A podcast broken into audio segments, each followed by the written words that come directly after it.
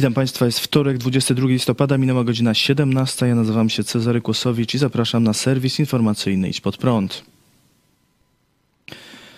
Przedłużanie sprawy pastora Chojeckiego. Nie usłyszeliśmy wyroku w głośnej sprawie o wolność słowa. Sąd Okręgowy w Lublinie zdecydował o odroczeniu rozprawy pastora Pawła Chojeckiego do stycznia. Dziś w Lublinie odbyła się rozprawa apelacyjna w procesie pastora Pawła Chojeckiego, redaktora naczelnego telewizji Idź Pod Prąd.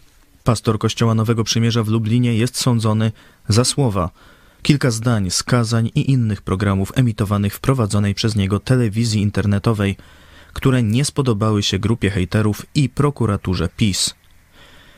Pastor został oskarżony o obrazę uczuć religijnych katolików, znieważenie katolickich przedmiotów czci religijnej, pochwalanie wszczęcia wojny napastniczej z komunistyczną Koreą Północną oraz znieważenie narodu polskiego i prezydenta.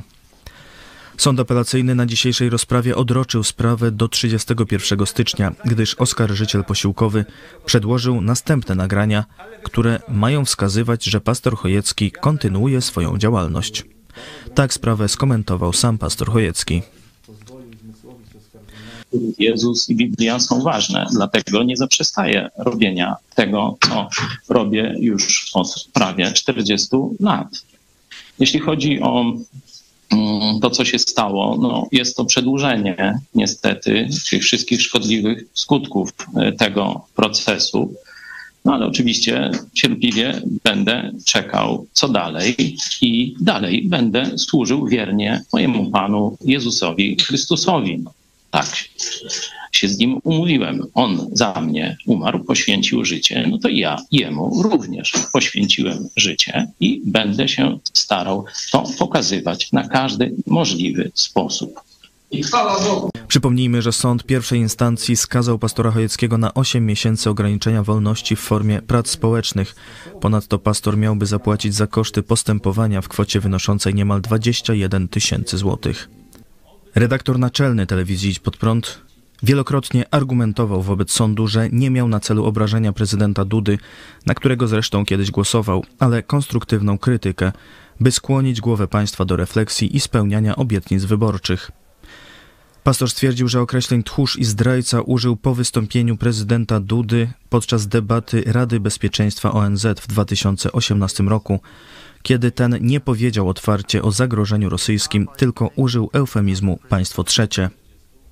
Pastor jako protestant krytykuje dogmaty Kościoła katolickiego, wskazując, że są niezgodne z Biblią. Pozostałe oskarżenia nazywa kuriozalnymi. Rosja próbuje wywołać klęskę w Ukrainie. Podczas nadchodzącej zimy życie milionów ludzi na Ukrainie będzie zagrożone, powiedział dyrektor regionalny Światowej Organizacji Zdrowia na Europę dr Hans-Henry Kluge. Podkreślił, że Rosjanie zniszczyli lub uszkodzili połowę infrastruktury energetycznej w Ukrainie. Ponadto Rosjanie niszczyli szpitale i przychodnie. Udokumentowano ponad siedemset ataków na placówki ochrony zdrowia. To wszystko w obliczu nadchodzących nawet dwudziestostopniowych mrozów.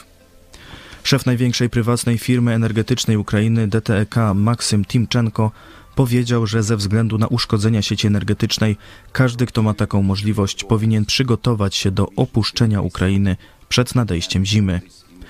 Szef operatora energetycznego Ukrenergo Wołodymyr Kudrycki powiedział: po ostatnim ataku praktycznie nie mamy już nieuszkodzonych elektrowni cieplnych i wodnych. Mówię to, żebyście zrozumieli skalę zjawiska i to, z czym musimy się mierzyć.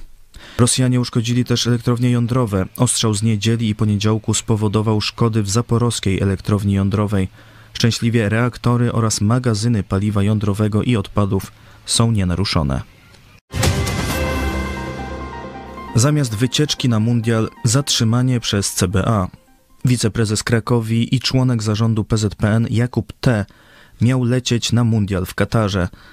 Na lotnisku został jednak zatrzymany przez funkcjonariuszy C B A. Jest podejrzany o wyrządzenie szkody w majątku Polskiego Związku Piłki Nożnej.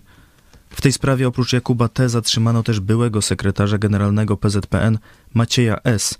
i dwie inne osoby. Jak mówi Agata Wereszczyńska z Departamentu Bezpieczeństwa Narodowego, chodzi łącznie o podejrzenia wyłudzenia co najmniej jednego miliona złotych. Funkcjonariusze delegatury C B A w Szczecinie zatrzymali cztery osoby w związku ze śledztwem dotyczącym między innymi podejrzenia wyrządzenia szkody w majątku P Z P N na kwotę co najmniej jednego miliona złotych. Wśród zatrzymanych są członek zarządu P Z P N, sekretarz generalny P Z P N, a także dwie osoby, które pełniły rolę udziałowców oraz prezesów spółki współpracującej z P Z P N.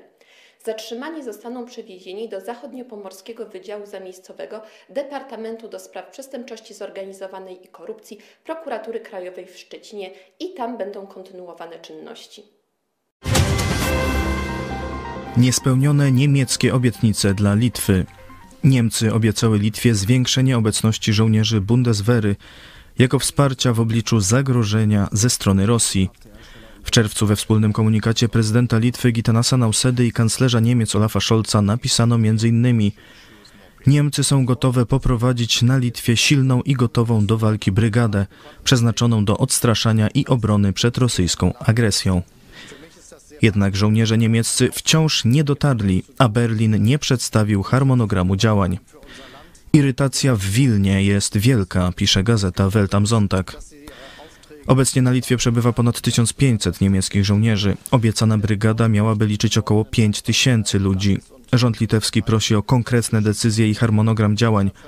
Wciąż jednak czeka w niepewności, czy ma rozpocząć inwestycje, które pochłonęłyby prawie miliard euro.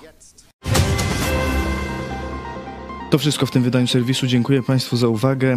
A jeszcze dziś o osiemnastej w dogrywce Idę po zwycięstwo. Pastor Chojecki oraz mecenas Turczyn i mecenas Wróblewski o procesie. Do zobaczenia.